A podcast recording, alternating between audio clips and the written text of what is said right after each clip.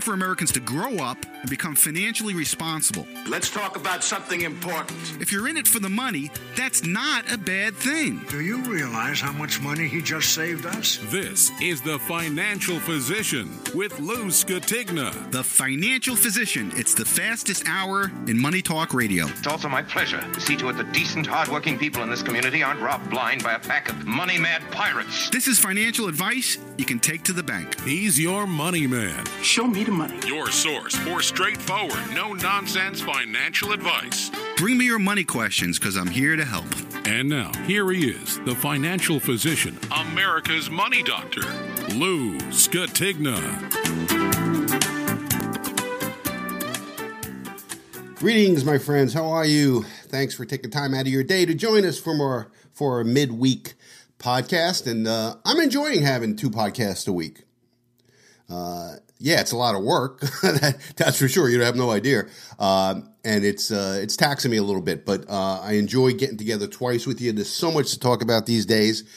On Sunday, hopefully you enjoyed Sunday's program. It was a full two hours long. I'm trying to keep the Sunday program about one and a half hours, and I'm trying to keep uh, the Wednesday show uh, about 30 or 40 minutes.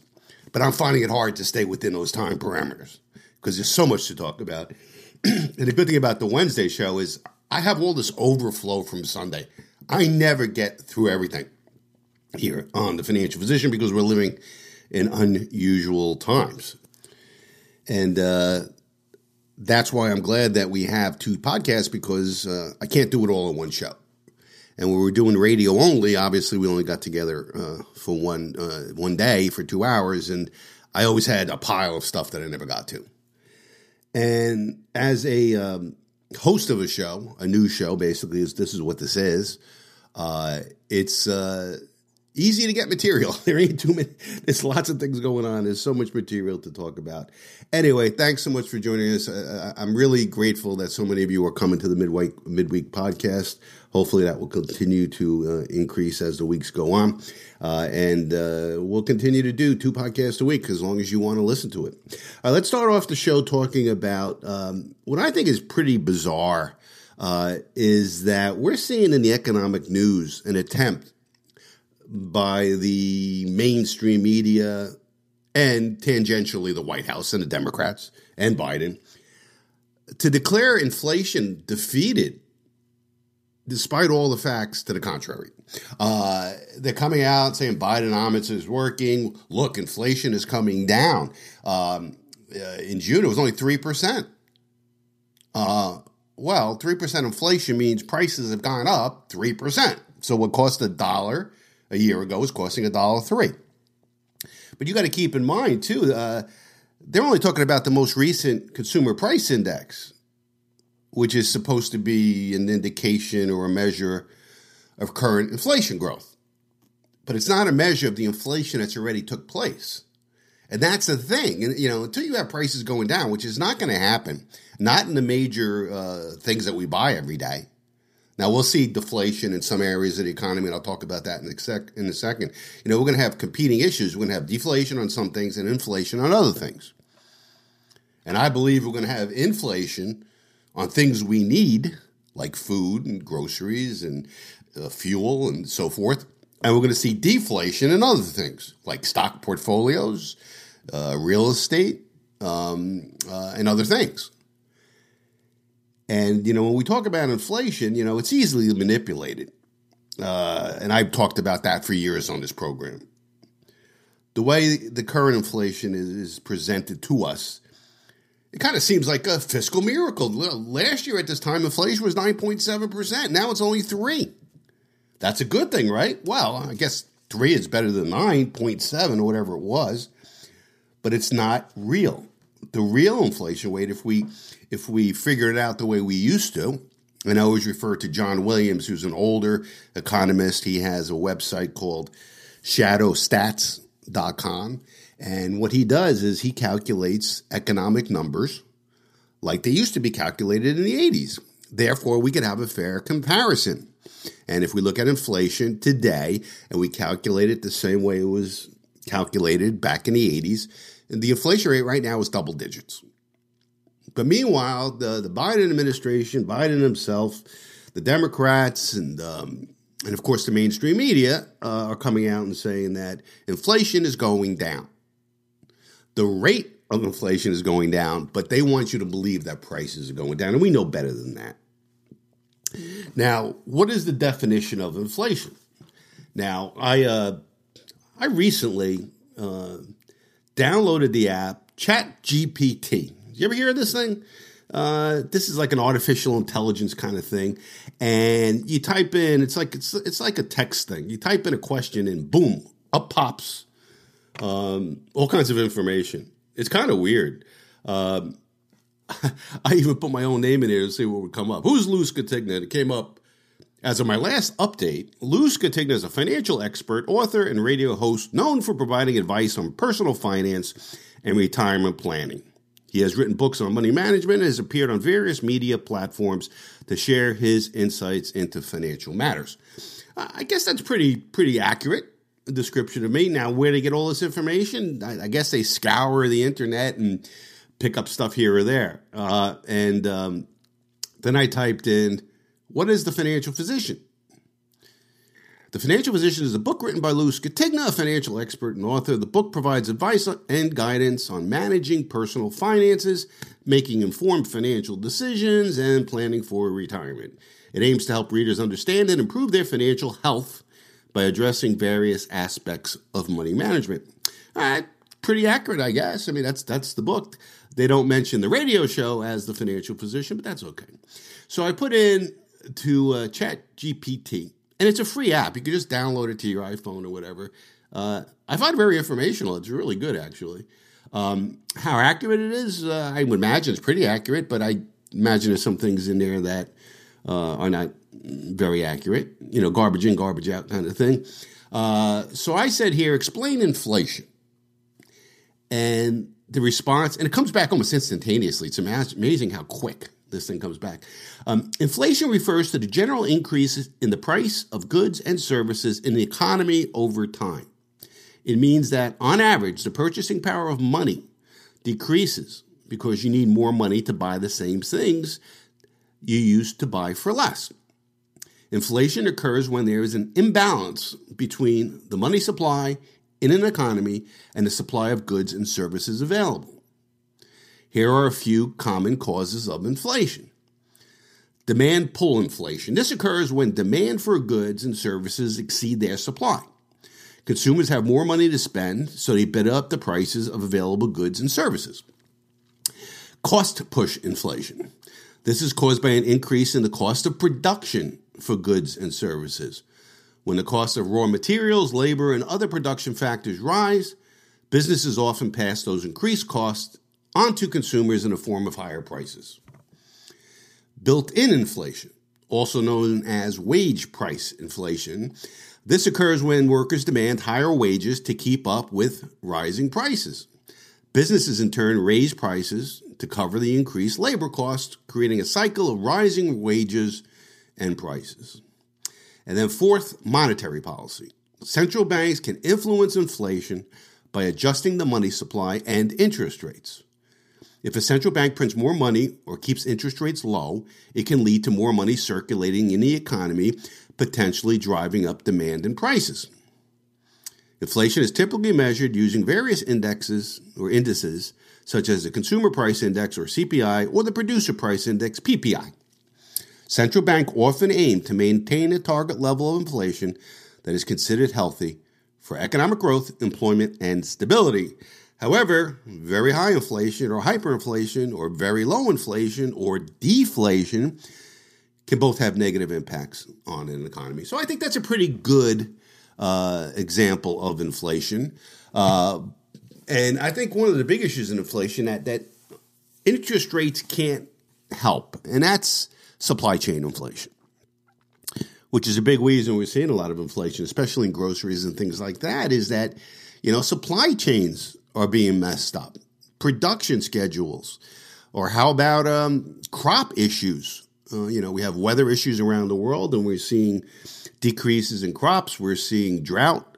We're also seeing um, shortages of grain uh, in Europe and Africa due to the Ukrainian war. And now we have um, Russia clamping down on, on wheat exports out of Ukraine. Uh, so we have things that you can raise interest rates to 30%. Uh, it's not going to increase the supply. And that's one of the issues that we're dealing with uh, right now. But at the end of the day, it comes down to monetary policy. Inflation is always a monetary event. And what ChatGPT did not state in its definition of inflation is the true definition of inflation, which is growth of the money supply, inflated money.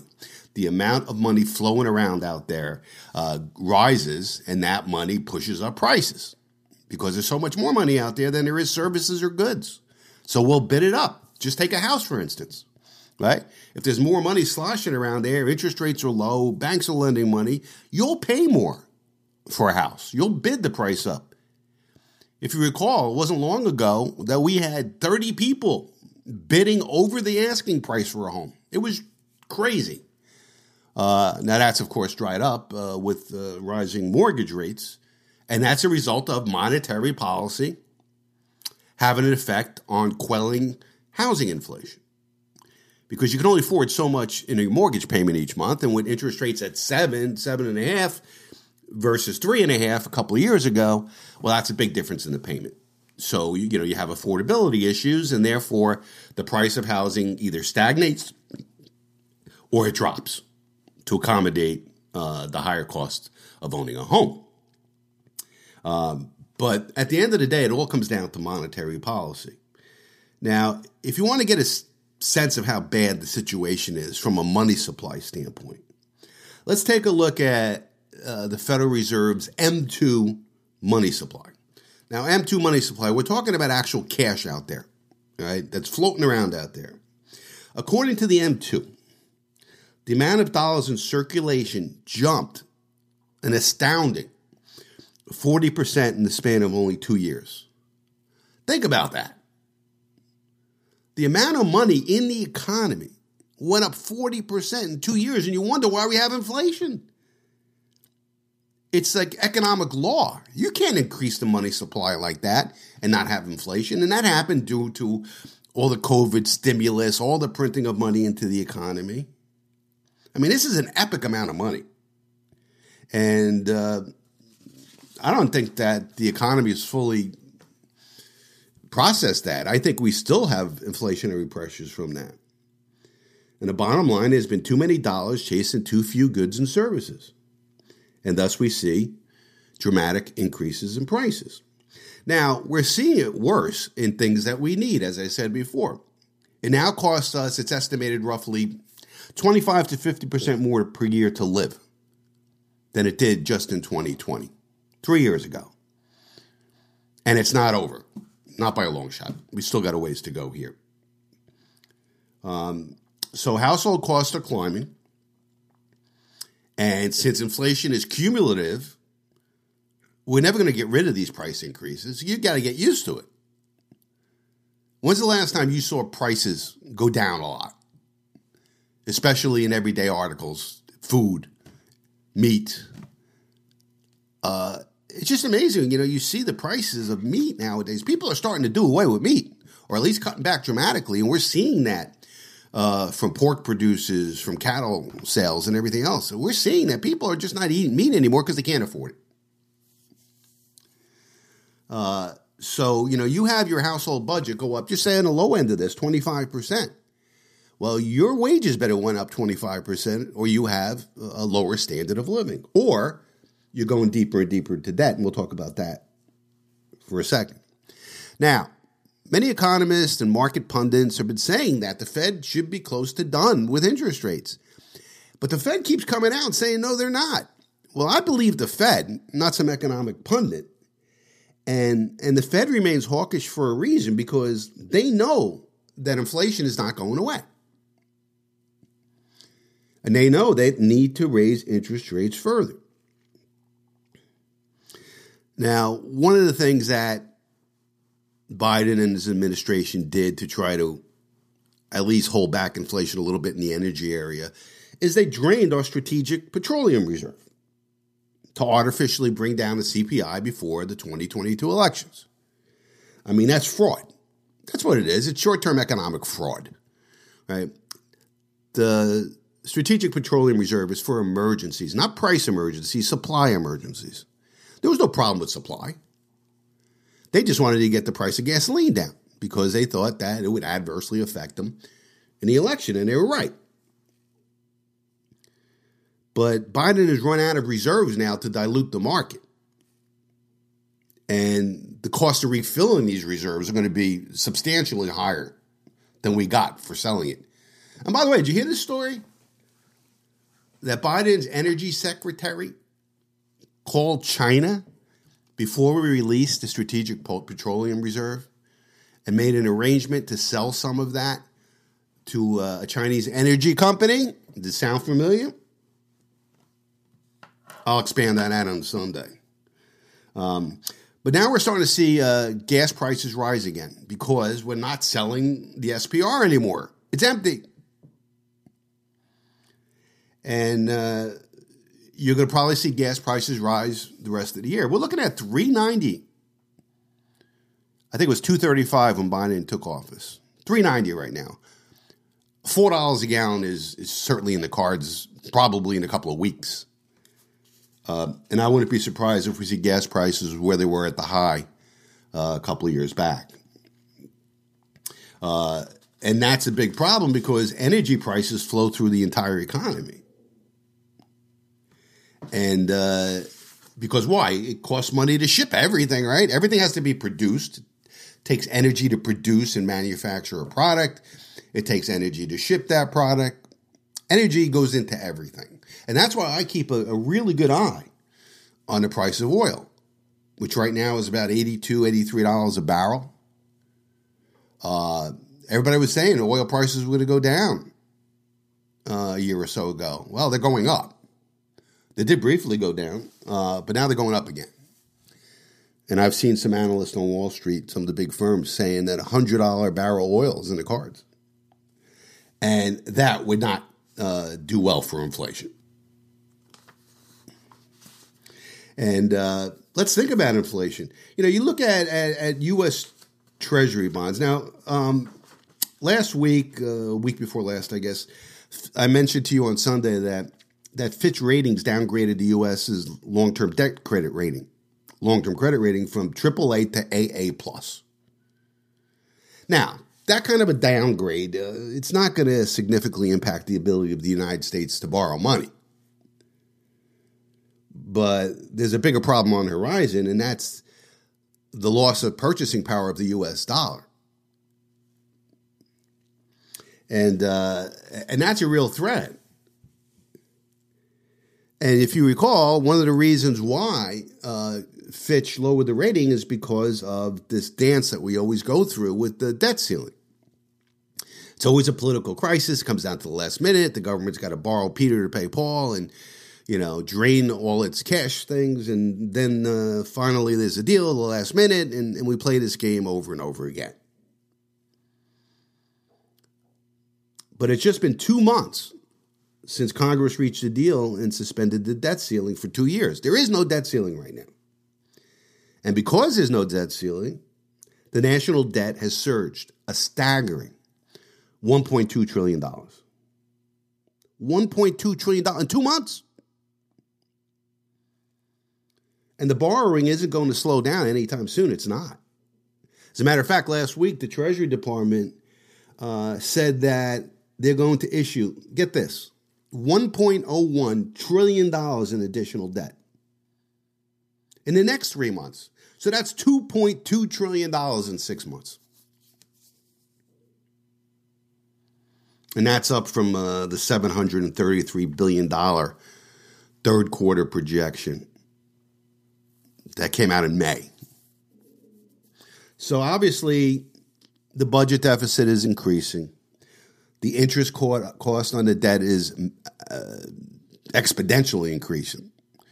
Uh, you know, for a fiscal year 2022, we paid $450 billion in interest on our debt. Now, because we're issuing new debt and debt is maturing, especially low interest debt that this country has had because we had 12 years worth of zero interest rate policy, uh, we're seeing that uh, interest is just going up, up, up, up, up, and will continue. The interest on the debt is projected to be almost a trillion dollars in fiscal year 2023. A trillion dollars. Again, we I always like to do this exercise with you guys because these numbers can just be bewildering, you know, like you know, a trillion dollars makes your eyes glass over. But what really is a trillion dollars? Well, a million is a thousand thousand. A billion is a thousand million. A thousand million dollars. That's a lot of money, right? And a trillion is a thousand billion. So a trillion is a lot of money. If you counted to a trillion, one second at a time, one, two, three, four, you counted to a trillion. You know how long that would take you? 33,600 years. So you better get started if you want to count to a trillion. Uh, that's how much it is. It's just mind boggling. So we just borrowed 1.2 trillion in two months. We're going to borrow another trillion in the next three months. And we're going to continue to borrow to pay the interest on the debt, which is going to continue to go up, and soon will be $2 trillion. And meanwhile, the Federal Reserve is hell bent on continuing to raise interest rates and keep them high, which means as the U.S. debt matures and more and more matures, we got to reinstitute it at higher rates. It's almost like committing economic and fiscal suicide. So the Federal Reserve has to determine, you know, do we fight inflation and bankrupt the United States, which is already bankrupt, or just exacerbate that? Or do we uh, start lowering interest rates to take some pressure off the Treasury? That that's that's a big deal. Now think about it too. Now with the, the credit rating down, the chipping away of the status of the U.S. dollar as the reserve currency, the BRICS are meeting. Uh, I believe it's uh, if not next week, the week after. They're having their big meeting. Uh, they're going to talk about an alternative currency to the U.S. dollar. And make no mistake about it, the world is moving away from the U.S. dollar. Now, you know, when you talk about credit ratings, um, it's usually uh, indicative of the risk of default. You know, will a, will a bond go bankrupt? Will it, will it, will it default on you? And it doesn't even make sense to apply a credit rating on the U.S. government. Because again, the point of the rating is the likelihood of default. I mean, nobody is really worried about the U.S. government defaulting on its debt because the Federal Reserve could always create new money to pay it off or pay the interest on it. And then we never pay off the debt, we just roll it over. So if there's a billion dollars in bonds mature today, we issue a billion dollars and probably more than that to fund the deficit that's currently happening. Uh, and, and, if it, the rate, interest rates are higher, we have to pay higher interest rates on that, and that's what's happening now.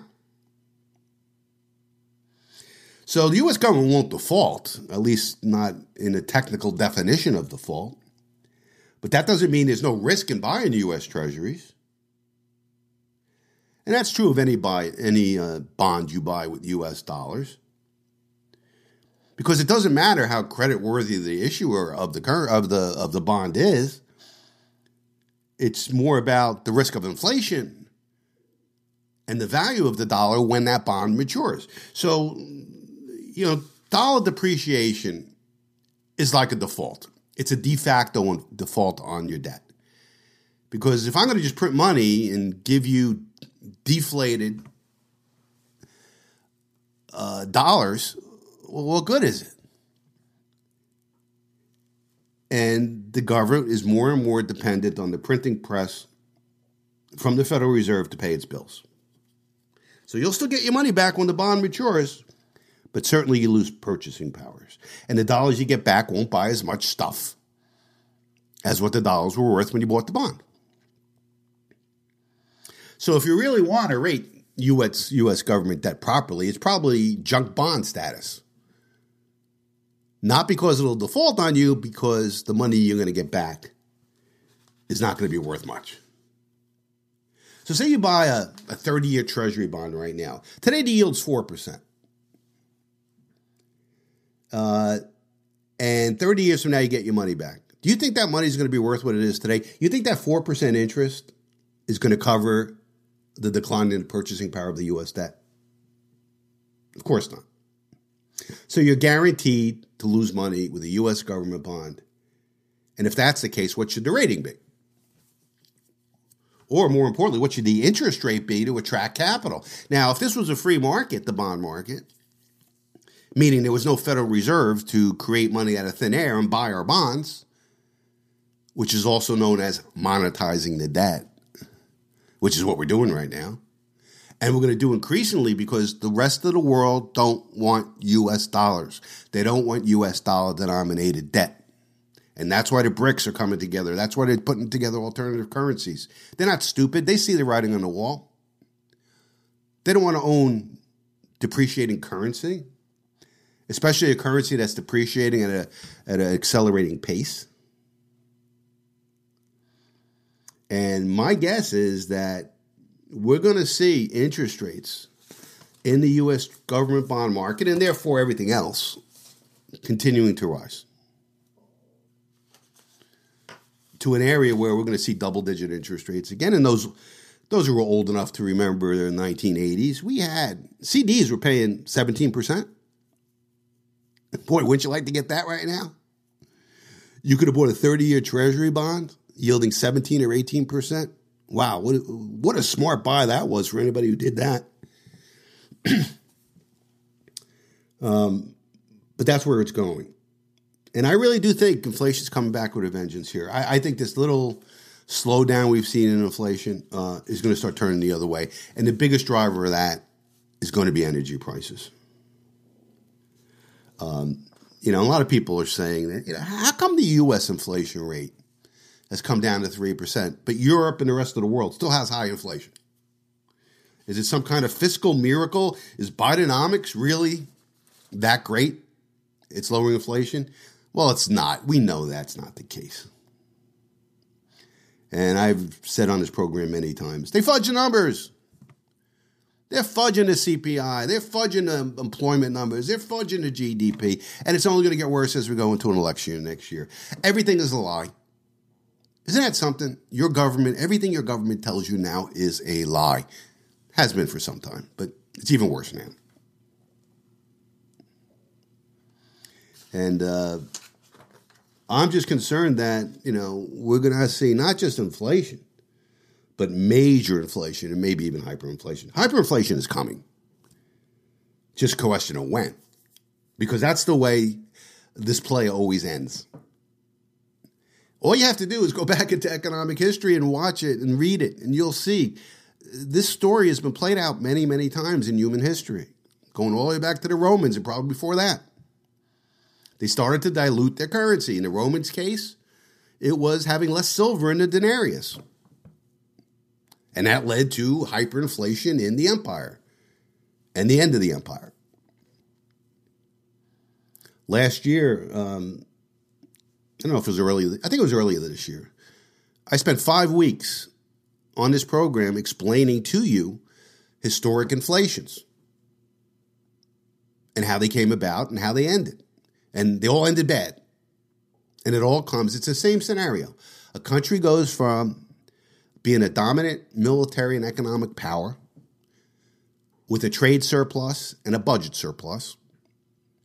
And ultimately, the people realize that they can get free stuff from the government through political maneuvering. Um, they are able to get their representatives to take part of the treasury and give it to them in services, food, free healthcare, education, that kind of thing, retirement. Uh, now, I'm not saying all these things are bad. I'm just saying is that that's the projection, uh, that's the progression. Uh, and uh, once that starts to happen, you start to go into deficit spending. Now you're spending more money than you're taking in. And now that's okay. You could start borrowing some money. This happens a lot to countries during wars. Uh, to fund the war, they'll borrow a lot of money, then they'll pay it off after the war is over, especially if you're victorious because your economy tends to skyrocket after a war if you're the victor. Uh, and then what happens is you start getting worse and worse because the I- interest on the debt just becomes unbearable, and uh, no longer will investors or foreigners want to own that debt. Therefore, the central bank comes in and starts to print money to fund the deficit, and now you have the beginnings of inflation. Uh, then it just gets worse and worse and worse, and then you have hyperinflation.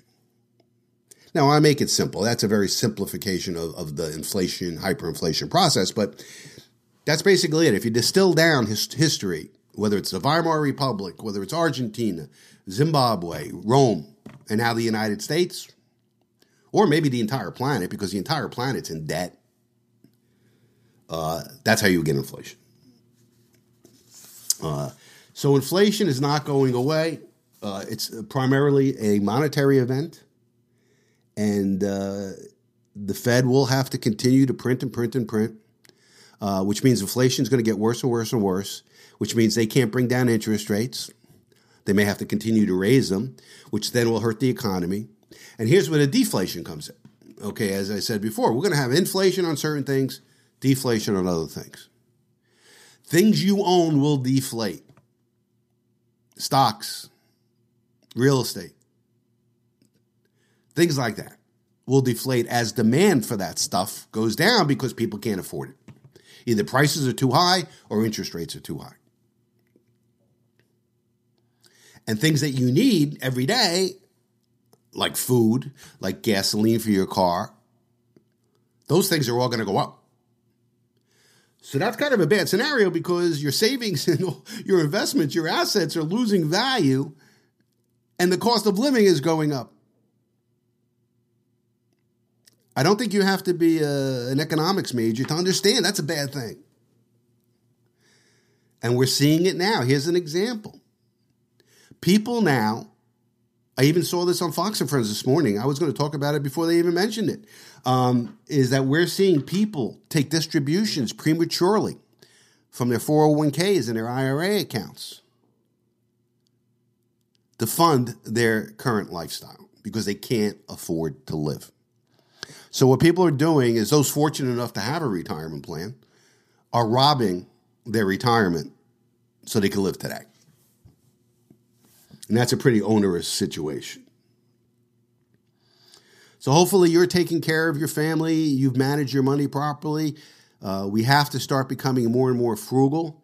Uh, the consumer is starting to pull back on their purchases. It was announced this week that for the first time in a long time, revolving credit, meaning credit cards, um, people stop using them.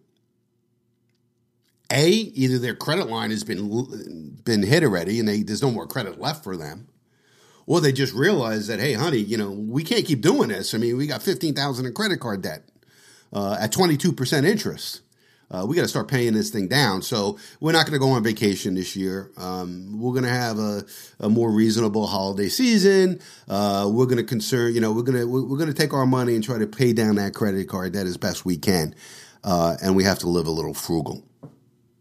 Uh, and since the consumer is seventy percent of uh, the economy, that's a big deal.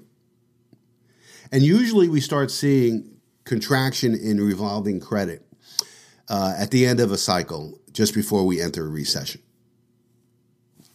And uh, my guess is that's probably what's happening here. That that people are just totally tapped out. They have too much debt.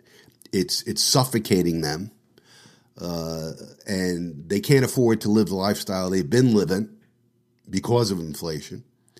Um, you know, we used to eat steak once a week. Now we're having it once a month. So your standard of living obviously is contracted. It has to. Because if things are costing more than you're bringing in, there's only either you, you change your lifestyle and spend what you have and, and buy less expensive things like chicken versus beef, um, or you borrow and Americans have been borrowing. To, you know, they were saying, okay, we have some inflation here. We're going to deal with it. We had the COVID thing. Let's use our credit cards a little bit. This too shall pass. And unfortunately, it has not passed. Uh, it is a big problem. But now you're going to see the consumers start to stop spending.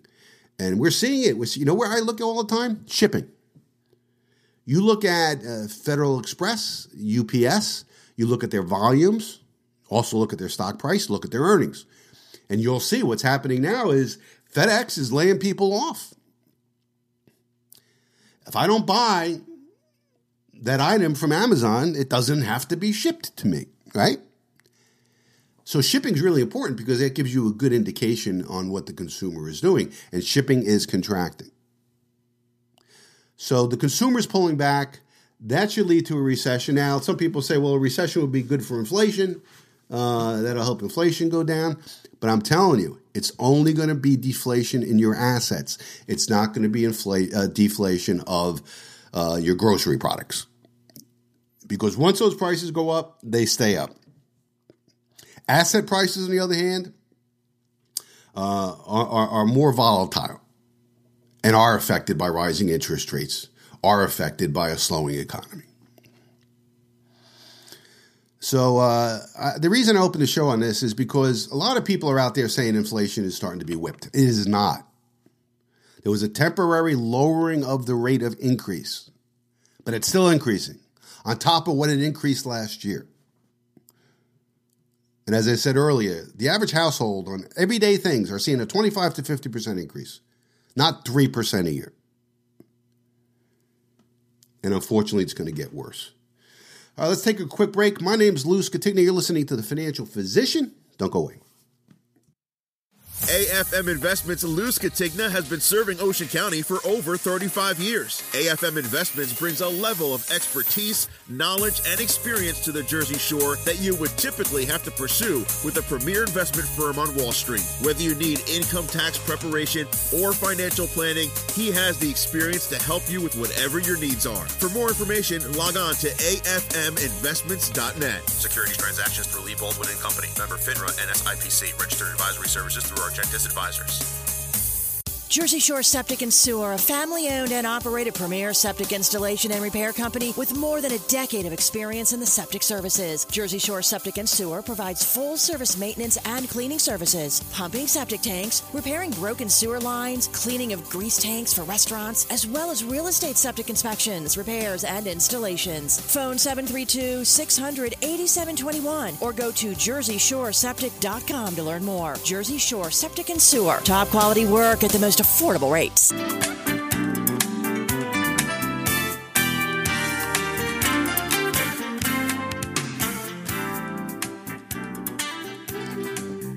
Welcome back to our midweek financial physician podcast. My name is Lou Scatigna, certified financial planner, and we get together twice a week. Sunday, I upload the main podcast, two hour podcast, or at least close to it, uh, uploaded by 9 a.m. Uh, and usually earlier. I, I, usually have the show done on Saturday, so it's ready to upload. And if, when I wake up Sunday morning, I upload it. So it could be 7 in the morning, it could be 6 in the morning. But it's certainly, if you go there at 9 a.m., it'll be there. So you can go to financialphysician.com, click on podcast, and just link right over to Podomatic. Or much easier is when you're on Podomatic, set up an account and follow the show. If you follow the show, automatically when I upload a new podcast, it sends you an email. So you'll get notified right away. Uh, I'm talking about within 30 seconds of me uploading it. You'll have an email, new podcast available from Lou Scatigna. Uh, but otherwise, just go to thefinancialphysician.com, link over to the Podomatic, and you'll see uh, the most recent podcast. So we do the Sunday program, two hours, up by 9 a.m. Eastern Time, and um, on Wednesday by usually 4 or 5 o'clock, I will have the midweek podcast running maybe, I say a half hour, 40 minutes, probably be more like an hour each week. I can't, I can't I can't work with such little time. I have to. There's just too much to talk about. So my guess is that the the midweek podcast going forward would be about an hour long. Uh, if you want to get in touch with me, uh, you want to comment on the program, or make some suggestions on things you want me to cover, or if I can help you personally, you have a personal finance issue. Uh, feel free to call me and say, "Hey Lou, I got this problem. You know, what's your advice?" Uh, free of charge, I'll give you my advice for what it's worth. It's probably worth a lot. My 40 years experience, I think uh, I, I, could say that. uh, there's value to my advice. So it's free of charge to you as a listener to this program. Uh, I'm available to you.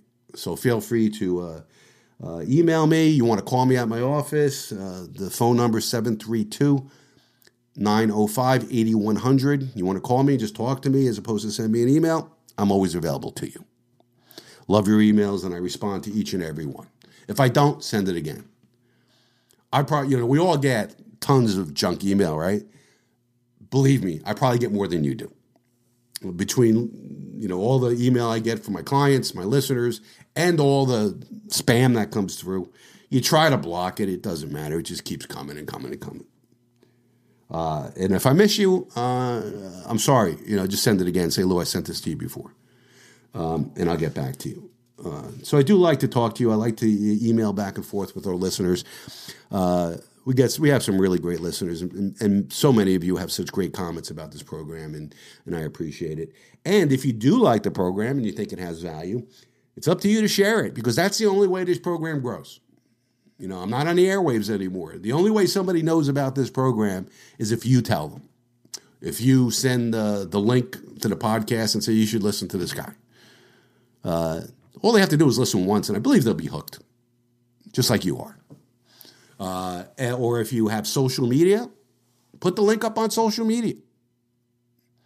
Say, here's a guy you should listen to twice a week. And that's the way it grows. Or if you have any forums that you're involved in or, or any social media, get it out there. Because the information we bring on this program, A, is important, B, can change your life, and C, you're not going to get on the mainstream media. All right, this is a, very disturbing thing, uh, and I've talked about it uh, before, but it's so important to so many people that uh, I want to reiterate it again. America now is facing a retirement crisis. And I don't say that lightly. You know, it used to be that, you know, we worked our whole lives and then uh, we retire and uh, we either had a pension or our house was paid off. So that was our piggy bank. We downsized, free up a few hundred thousand, and that was our savings that we can invest for income. We lower our expenses and we live happily ever after with our Social Security, our pension, our Medicare, and our savings. And, you know, I've been in financial services. This is my 40th year. Uh, October will be 40 years that I've been a licensed financial advisor. Um, blows my mind to say that uh, because it was uh, it went by so quick, and I don't feel like an old man, and I'm not. I'm 63, um, but uh, um, my head spins when I think about 40 years in financial services and 35 years owning my own financial planning practice. Uh, so uh, I never saw this early in my career. Retired people, for the most part, I mean, you know, there's exceptions. There's people only living on Social Security and so forth, but elderly poverty was a relatively small percent of that demographic. My fear is now, in the next 10 to 20 years, elderly poverty, it's going to be the main demographic of poverty in America. And that depresses me, I can't tell you to no end. Uh, and it's a, there's a number of factors involved in it. I'll go over it in a second. But uh, this article came out this week, and this is what prompted me to bring it up again. Um, millions of U.S. workers near retirement age have zero money saved. Think about that. Millions of U.S. workers near retirement age have zero money saved. So we're not doing so great. Bidenomics, it's working great for you, right?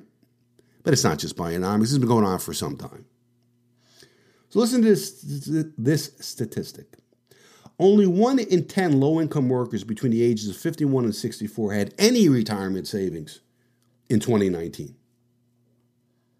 A significant decline compared with one in five low income workers in 2007. According to a troubling report recently published by the U.S. Government Accountability Office. Now, that's in stark contrast to the 9 in 10 high income households that reported some kind of retirement account during the years 2007 to 2019. That same group enjoyed a, a, surge in medium retirement assets, which also doubled during that period. So obviously, people who make more money are able to save more into the retirement plans. I mean, it goes without saying, right? It's just common sense. Lower income workers don't have the discretionary income to put it into an IRA or a 401k. They need it to buy food, pay their rent, and, and everything else. And that's a big problem. As I said, talking about inflation in the first segment, is that Americans now are, are depleting their retirement plans, if they're lucky enough to have one, so they can live today. And that's uh, that's a pretty depressing scenario if you're the one having to do that. Not only that, a lot of Americans that are under 59 and a half have to be taxed on that money and get a 10% premature uh, penalty. So you're giving maybe 30, 40% of that money to the government and then having what's left used for everyday expenses at the expense of your retirement. So we're going to see this continue to, uh, to expand. And another interesting t- statistics I, I read only 7 in 10 Americans plan to retire. That means 30% of Americans never plan to retire? And those who don't think they're going to retire, 42% believe they will never have enough savings to do so. That's that's pretty depressing. I mean, people live their whole lives, you know, they work in their careers. And then under the new system of defined contribution plan, plans, not defined benefit plans, what's the difference? Defined benefit plan is a pension. Defined contribution plan is a 401k where your own money goes into it out of your pay. What a big change over decades has happened. The only ones getting pension these days is if you work for a union or you work for the government. And I would, I tell you, I would recommend if I have young children, I would say get a job with the government whether it's the state government, the federal government, become a policeman, a firefighter, a teacher. I know I do their taxes. I'm their financial advisor to these people. I see what they get. Full health care to death, beautiful pensions. And who pays for it? Well, the public does. That's why they have these pensions, because a corporation doesn't have to use their own money to do it. They're using my money and your money those of us who don't have pensions. I got to tell you, that bothers me. While a certain class of people in the country are paid through their retirement by everybody else that don't have pension plans. Do you see the disparity in that, or uh, it just doesn't sound fair, right? But people live their whole lives, work and under this new system of voluntary defined contribution plans, aka 401k, um, they're looking at living off of Social Security and whatever savings they have. And many people don't have any savings. Now, for some people, retirement savings comes from inheritances, which is their retirement plan. I had a client in the office, and we're talking about all the things she has to do in her retirement and maybe downsize and sell the house she has now. And then I realized she has an aunt that's very wealthy, and she's going to inherit 50% of that money, which is going to roughly be, I don't know, six, 700,000. I said, wait a second, that changes everything now. You don't have to downsize. And her wealthy aunt is like in her 90s, you know, so, you know, it's what's her life expectancy, right? So this is her retirement plan. So I said, don't forget everything I just said for the last hour and a half. As uh, what's his name would say in The Wizard of Oz, that's a horse of a different color. Now we have a whole different scenario for you. So if you have parents or aunts and uncles with a lot of money and you know you're going to inherit your money from them, congratulations you have probably the best retirement plan. uh, but most of us, or if we do inherit money from our parents, it's probably not all that much and uh, may or may not make a difference uh, in our retirement living. So, uh, sad stuff Uh, and I, I, I, I shudder to think about 80 year old people having trouble buying food. It's happening now. I mean, I, I know it happens. It's been happening for for decades, but you know it's expanding. And you know what? Elderly is the one demographic where poverty has grown over the last 10 years.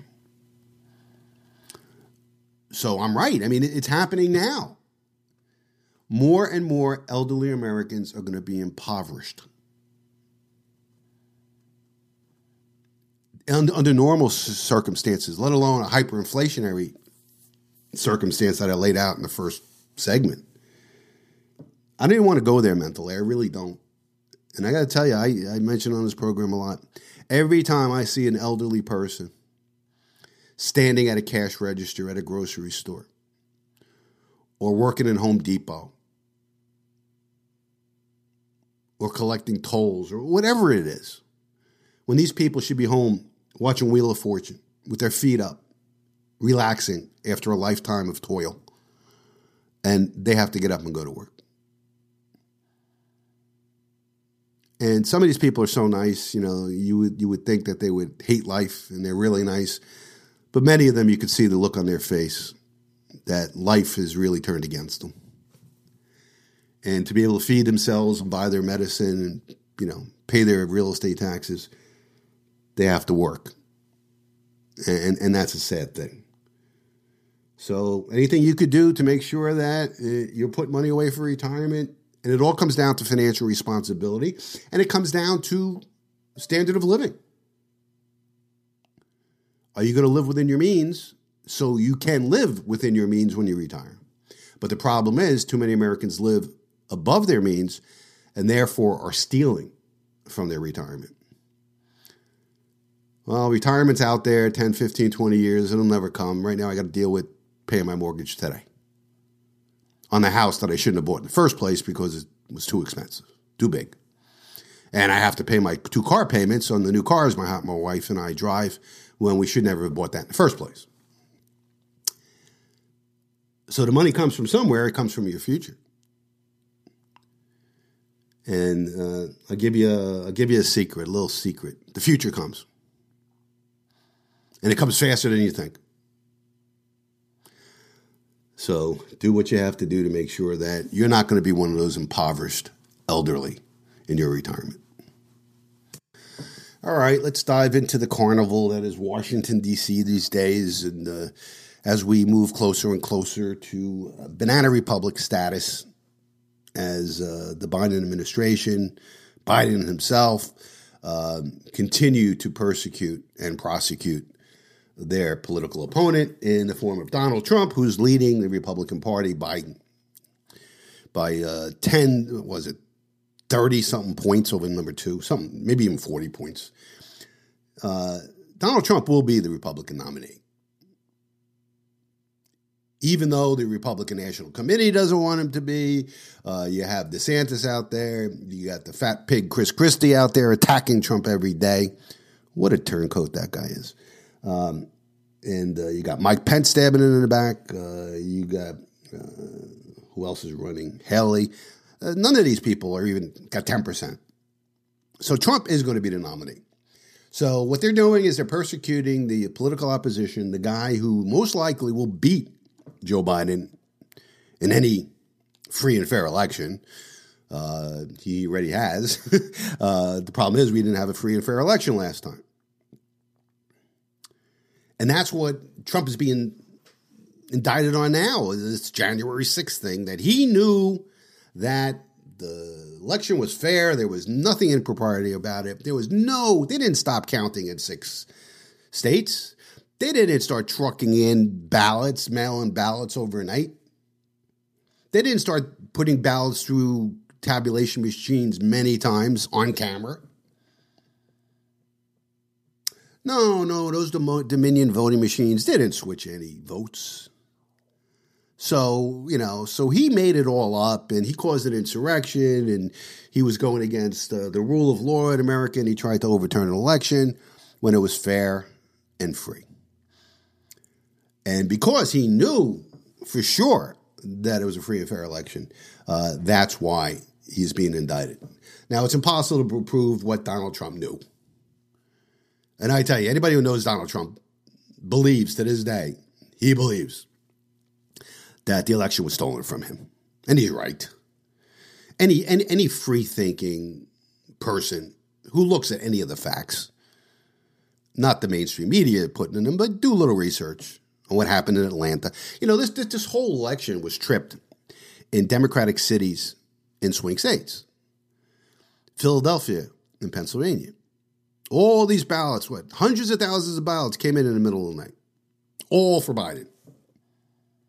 Oh, nothing unusual about that. 100% Biden, it, happens. Milwaukee, Wisconsin. Detroit, Michigan. Remember Detroit? They were putting cardboard on the windows so nobody could see in there what they were doing. Atlanta, Georgia. That's where they told everybody, all the Republicans to go home because there was a water leak, pipe leak. And meanwhile, the Democrats stayed and found boxes worth of uh, ballots that were stashed under tables and then ran them through multiple times through the tabulation machine on camera. And then we had uh, Phoenix, Arizona, all the stuff that went on there, including stealing the governorship from Kari Lake, who was up 20% in the polls. Magically, she lost after weeks of counting. So, uh, no improprieties in the election, so uh, no reason to, to, to, question it. Now, Ted Cruz, who I'm starting to like a lot more, uh, you know, he was running against Trump. I kind of lost my my um, affinity for him, but I like him now. He says it like it is he has a podcast that I recommend all of you listen to. It's called uh, Verdict. And Ted Cruz was on there talking about uh, this latest indictment of Donald Trump, how it's totally political. And then he goes on to talk about this judge who's in charge of this DC trial. First of all, in DC, you can't get a fair trial if you're a Republican. It's 95% Democrat. It's the worst district in the entire country as far as a, a Republican uh, or conservative on trial. And the judge on this trial is a rabid anti Trump Democrat. As a matter of fact, she's even given out longer sentences on January 6th defendants than the government even asked for, which is highly unusual. And this is the one that's going to be in charge of this trial. Uh, of course, Trump's trying to get it moved out of there, and uh, any fair minded justice system would do that. Uh, but this is what Ted Cruz had to say, and I thought I thought it was really, really, really uh, good. This is a political indictment brought by a political prosecutor working for a political attorney general, working for a political president who does not want to, to risk losing to Donald Trump in November of 2024. And what Joe Biden, what Merrick Garland, what Jack Smith, what all the apparatchiks in the Biden Justice Department want is they want number one, they want Trump to win the Republican nomination. And and they've now figured out every time they indict Trump, his numbers go up in the primary. That makes them really happy. They want Trump to be the nominee. And then number two, their nirvana is to have multiple criminal trials against Donald Trump, all proceeding ideally in September and October of 2024. And they believe they'll throw so much mud on the wall that Trump will be unelectable. That's their political objective. I understand why they have that political objective, but it's not the rule of law. It's not what the Department of Justice is supposed to be doing. By the way, uh, I don't think it's going to work. I mean, they believe that if Trump wins the nomination, which he will, and is the Republican candidate for president, that he's going to lose. Well, he's not going to lose against Biden, I'll tell you that. First of all, by the time the uh, election comes around next year, Biden will probably be in a nursing home if he's still alive. I mean, the guy's shot. We all know that. And the entire country knows that. They're not going to vote for him. Yeah, you'll get your loonies on the left, that Democrats will always vote Democrat because they hate Trump so much. Uh, and that's what they're counting on that that the hatred of Trump will will will swamp uh, the uh, the incapacity of Joe Biden. But how much more is going to come out legally on the Bidens between now and the election. A lot. I don't even think anything else has to come out. I mean, there's enough there already to send the, the, the Biden family to jail for the rest of their lives, let alone uh, impeachment or anything else. But in a court of public opinion, I mean, people know that Joe Biden is the most corrupt president in the history of the country. And we still don't know the depths of the graft that the Bidens have. The, the, now it's they're saying 50 million. Who knows? But the evidence is there. We they have 178 suspicious activity reports from from a number of banks. There's foreign bank accounts. I mean, it's all there. It's an open and shut case of influence peddling, bribery, uh, corruption, treason. It's there. It's not conjecture. It's not a dossier that's unverified. Uh, they have it all. They have the, lap- the laptop with all the emails. It's all there. That's what's amazing about it. All the evidence of high crimes are there, and nothing's happens to the Bidens. Meanwhile, they make up crimes with, with Trump. He's got three indictments and possibly four. Now, I was telling you about this judge. Uh, uh, she is so anti-Trump. She he cannot get a fair trial in her courtroom, and he can't get a fair trial in D.C. in general. So, listen to what Ted Cruz has to say about this judge.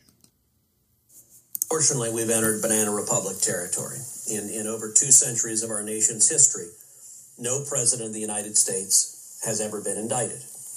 We now have a former president who, as you note, is the leading opposition candidate to be the next president, who's been indicted not once, not twice, but three times, and in all likelihood, it will be four times. That is, we're almost numb to how unprecedented that is. If you look at this latest indictment, the circumstances of it are highly problematic. This indictment has been brought in D.C. Uh, the case was assigned to a federal district judge, a judge named Tanya Chutkan. Uh, judge Chutkan was appointed to the D.C. District Court by Barack Obama. And she has a reputation for being far left, even by D.C. District Court standards. Judge Chutkan, for example, has set aside numerous federal death penalty cases. And she is the only federal judge in Washington, D.C. who has sentenced January 6th defendants to sentences longer than the government requested. So, in terms of the judge, we can anticipate a judge who is going to be relentlessly hostile to Donald Trump, who is going to bend over backwards for the Biden DOJ, and who is going to make ruling after ruling after ruling against Trump. She wants this to go to trial. Now, to be clear, she doesn't want this to go to trial now. She doesn't want it to go to trial in a week. She doesn't want it to go to trial in a month. DOJ wants Trump to get the nomination, so this trial can't happen too quickly. They want it to happen after he's nominated, but before the general election. And I will tell you, if it goes to trial, you will have a jury that is drawn from the District of Columbia. The District of Columbia is the jurisdiction in the United States that is the most Democrat of any jurisdiction in the country in terms of a district or a state. Over 90% of the voters in D.C. vote Democrat, voted for Joe Biden, voted for Hillary Clinton, consistently vote Democrat. They are not Donald Trump supporters. The likelihood that a D.C. jury will vote to convict Donald Trump is exceptionally high, and the facts don't matter, the laws don't matter. They hate him. That's a big part of the reason why the Biden DOJ wants to bring this case in D.C., which means with a far left judge and a far left jury, there is a very real possibility that Donald Trump ends up being convicted. Now, I think on appeal, that conviction will not stand.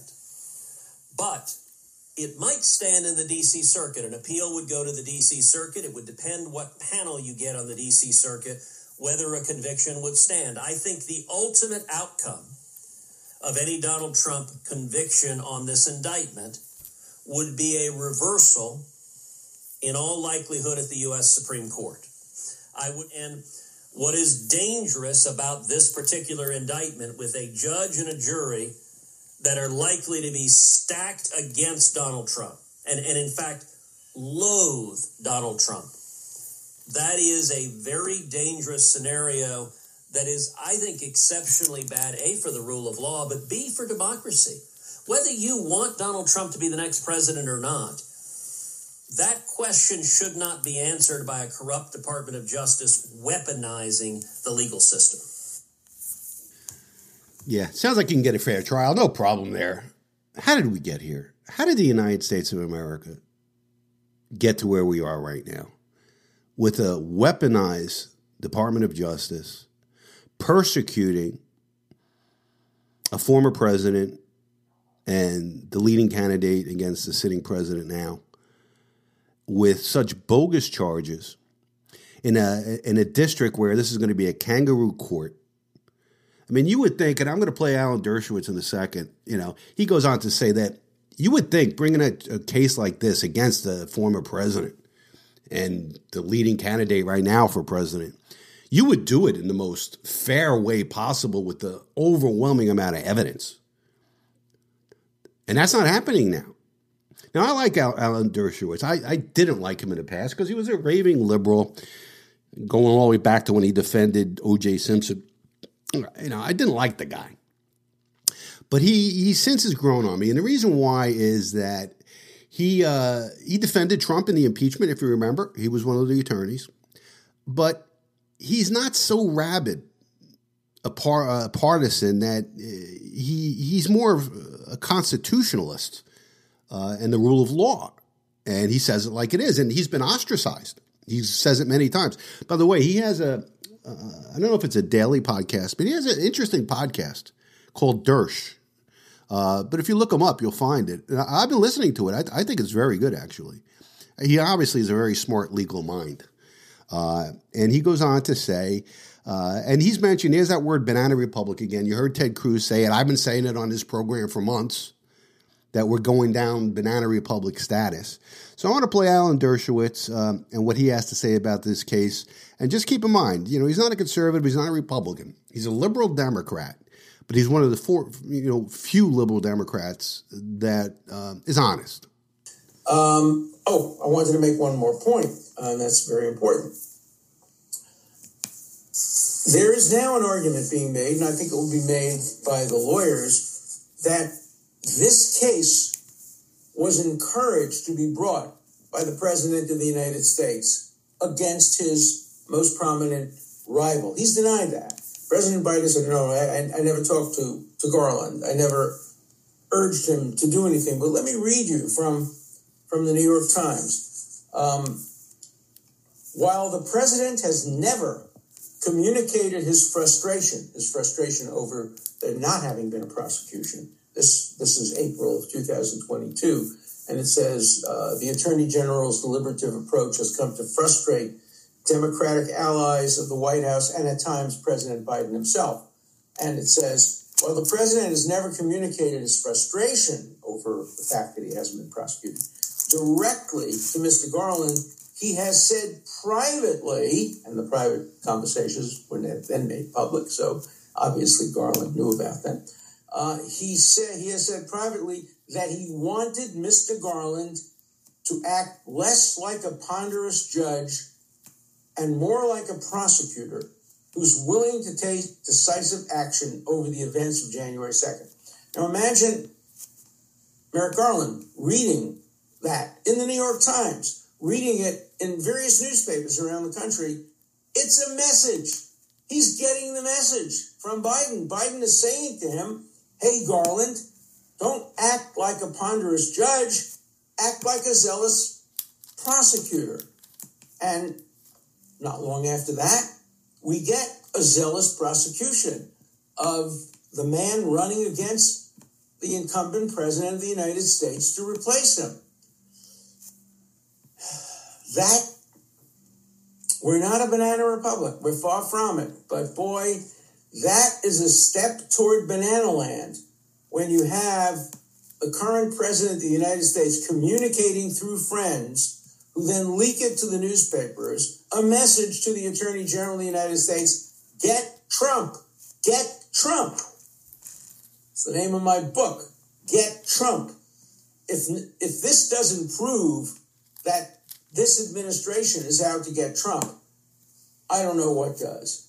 Um, and so we have a situation now where the president of the United States indirectly urges his attorney general to prosecute zealously the man who's running against him for president. If you're going to do that, it better be the strongest case imaginable. It better be in front of a completely unbiased judge and in a district where justice can be achieved. None of those criteria have been met. And we're getting closer to the bananas. Every time one of these stories comes out, and every time the prosecution refuses to move the case, I see another banana. And so right now we're at two or three bananas. Let's assume that we have a banana criteria. If you get 10 bananas, you're a banana republic. We're probably two or three at this point. That's too close for comfort. Yeah, we're getting close to the bananas. Uh, so Ted Cruz mentioned bananas, uh, Banana Republic. Uh, Alan Dershowitz did, and of course I've been saying it for months now. Now I disagree with Alan Dershowitz in one respect. We're not at two and a half to three bananas out of ten. We're at five bananas out of ten. And if you take into consideration our fiscal issues that I mentioned earlier in the program with our massive debt and our massive deficits and printing money, uh, maybe we're seven bananas. But certainly from a political standpoint, I think we're at five bananas. Um, one banana is too much, obviously. But if you step back and just think about it, what's going on here? This is, it's so, if it wasn't Donald Trump, the entire country would be uh, outraged that we are using the Department of Justice as a political arm of the Democratic Party, of the Biden administration. I mean, it, it is just outrageous. Uh, and I wonder when the courts will step in and put an end to this. This is like, uh, this is unconstitutional. Everything that's going on. And it's certainly making the country look like a laughingstock around the world. And on Sunday, I'll play some things from news outlets around the world, what, what they see in us. And that's another reason why the dollar is doomed. Nobody wants to be involved with the America, uh, America anymore. And what you're witnessing is the destruction of America, destruction of its institutions, uh, destruction of the rule of law, destruction of democracy and the political system, social and cultural degradation. It's just unbelievable, and it's happening so quick. All right, I want to bring uh, uh, Dershowitz on one more time, and he's gonna he's gonna tell you about this judge again, just like uh, Ted Cruz did. And, and this is very important because it's not the jury really that's going to decide Trump's fate; it's the judge, because the judge determines what the jury will vote on, what is admissible and inadmissible evidence, and she's going to rule against Trump on every motion. That's how bad this is. You want to talk about a kangaroo court? This is what it is. Now, this woman, listen to you hear from Dershowitz, you know, uh, where she came from and what she's about. Remember, this is a judge who got her legal training from a law firm that had as one of its partners the most qualified lawyer in America, this brilliant graduate of Yale Law School, this man who anybody would want to hire to be a lawyer, Hunter Biden. Hunter Biden was a partner in that firm. And the firm represented Hunter Biden and were, was involved in the Burisma case. And by the way, this is a firm, as I've told you before, that I believe has had more conflicts of interests than any firm in modern history, any big firm in modern history. This is a judge who has voiced negative opinions about Donald Trump and people associated with Donald Trump has voiced positive opinions about the violence uh, engaged in by people in the Black Lives Matter uh, uh, riots that followed the um, murder of, of George Floyd. So, this is a case that's being tried in the wrong place in front of the wrong judge. Let's remember one more thing, and this is crucially, crucially important. This is probably the most controversial case in modern American history. The country is deeply divided over whether the election was stolen. It was not. I'm not divided about it. The country is deeply divided about that. The country is deeply divided as to whether this is a political witch hunt, whether this is selective prosecution. Much more divided than they were over the Richard Nixon um, uh, potential impeachment and or prosecution, which didn't happen because he resigned. This is so controversial and so divisive. You would think that the prosecution would want it to be above reproach. You would think the prosecution would consent to bringing the case in West Virginia or Virginia or some other state. Remember, this is the most anti Trump district of any district in the United States.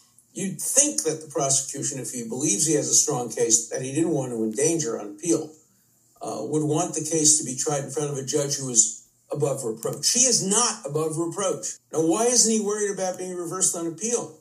Because the appeal would take place after the election, and the impact of a conviction would occur prior to the election. He wants the case tried before the election.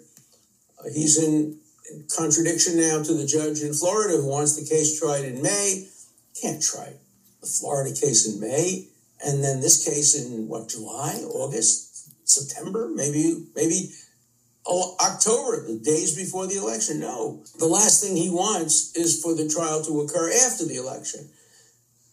And if an appeal occurs after the election and and the conviction is reversed, it, will have no impact um, on the election. But if, in fact, um, he's acquitted, uh, it could have a, a, major impact on the election, and the chances of him having a fair trial are much greater in Palm Beach County, where the Florida case is going to be tried, and in um, Virginia. Um, it could be Southern Virginia, which is a very purple area, uh, or it could be Northern Virginia, which is a more democratic area. But anything is fairer than the District of Columbia. And so, if the prosecution has a strong case, they shouldn't be concerned about where it's brought. They indeed should be happy to have it brought in front of a fair judge. So it's obvious to everybody. Uh, Ted Cruz talked about it, Dershowitz, anybody that's fair minded, and uh, that this is a political witch hunt. It is a persecution of political opposition. These are things that happen in banana republics, authoritarian uh, authoritarian governments like China and the Soviet Union, uh, and it is really disturbing, uh, to put it mildly, that this stuff is happening in the United States. But they don't care. That's the thing you have to be aware of. The left in this country don't care. They don't care how it looks. They don't care if it's legal. They don't care if it'll be overturned later. They just don't care. All they care about is what their program is, what they want at the end of the day, which is power and control. And they'll do anything they have to to achieve the goal. And that's the problem. The right and the Republicans in this country do not fight the same battle. They do not fight fair. They use lawfare. Uh, they use uh, all kinds of political coercion. Uh, and, and, and that's what they're using against Trump and other conservatives. Now, Trump uh, was uh, in New Hampshire this week, I believe it was Tuesday afternoon. Uh, there's supporters in the crowd, and he's talking about veterans. I mean, it's amazing. He's still filling these these stadiums and arenas. It's it's just people stood in line in pouring rain. Thousands stood in line to attend. It's, it's quite remarkable politically. Uh, and this is the guy that's being indicted every day. So, uh, after speaking about his record and proposals for veteran care, uh, Trump covered other topics, uh, and eventually the subject of his persecution uh, by the Biden administration came up. And this is what he had to say. Now, warnings to those who are easily offended by this is a, a mild cursing that goes on here. Um, so, if you're easily offended, uh, maybe you don't want to listen to this, but uh, I want to play it because it's important uh, how he feels and how his supporters feel about what's going on. How can my corrupt political opponent, crooked Joe Biden, put me on trial during an election campaign that I'm winning by a lot but forcing me nevertheless to spend time and money away from the campaign trail in order to fight bogus, made up accusations and charges. That's what they're doing. I'm sorry, I won't be able to go to Iowa today. I won't be able to go to New Hampshire today because I'm sitting in a courtroom on bullshit because his attorney general charged me with something. Terrible.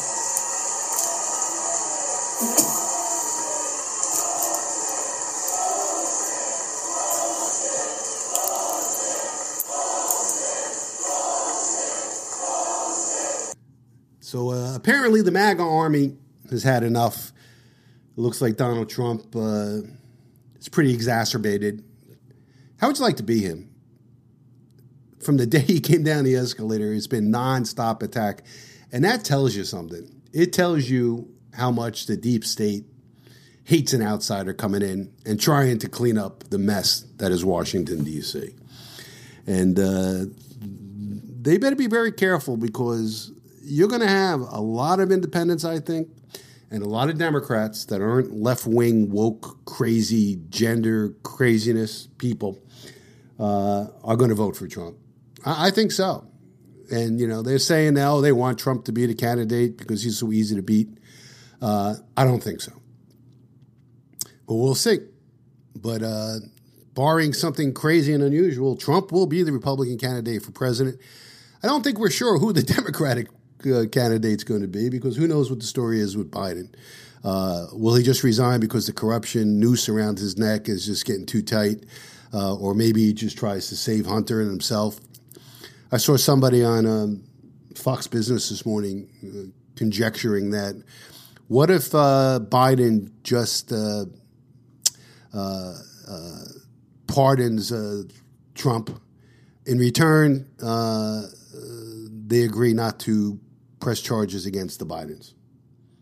I would be totally against that, actually, because why should they get away with bribery and the tens of millions of dollars and evading tax on all that and get to walk away from it? When Trump did nothing wrong, uh, I don't think that's a good trade off. I don't want to go for it. But people are fed up. They're fed up with what's going on in government, and uh, uh, the silent majority is starting to raise its head. And we'll see how it plays itself out.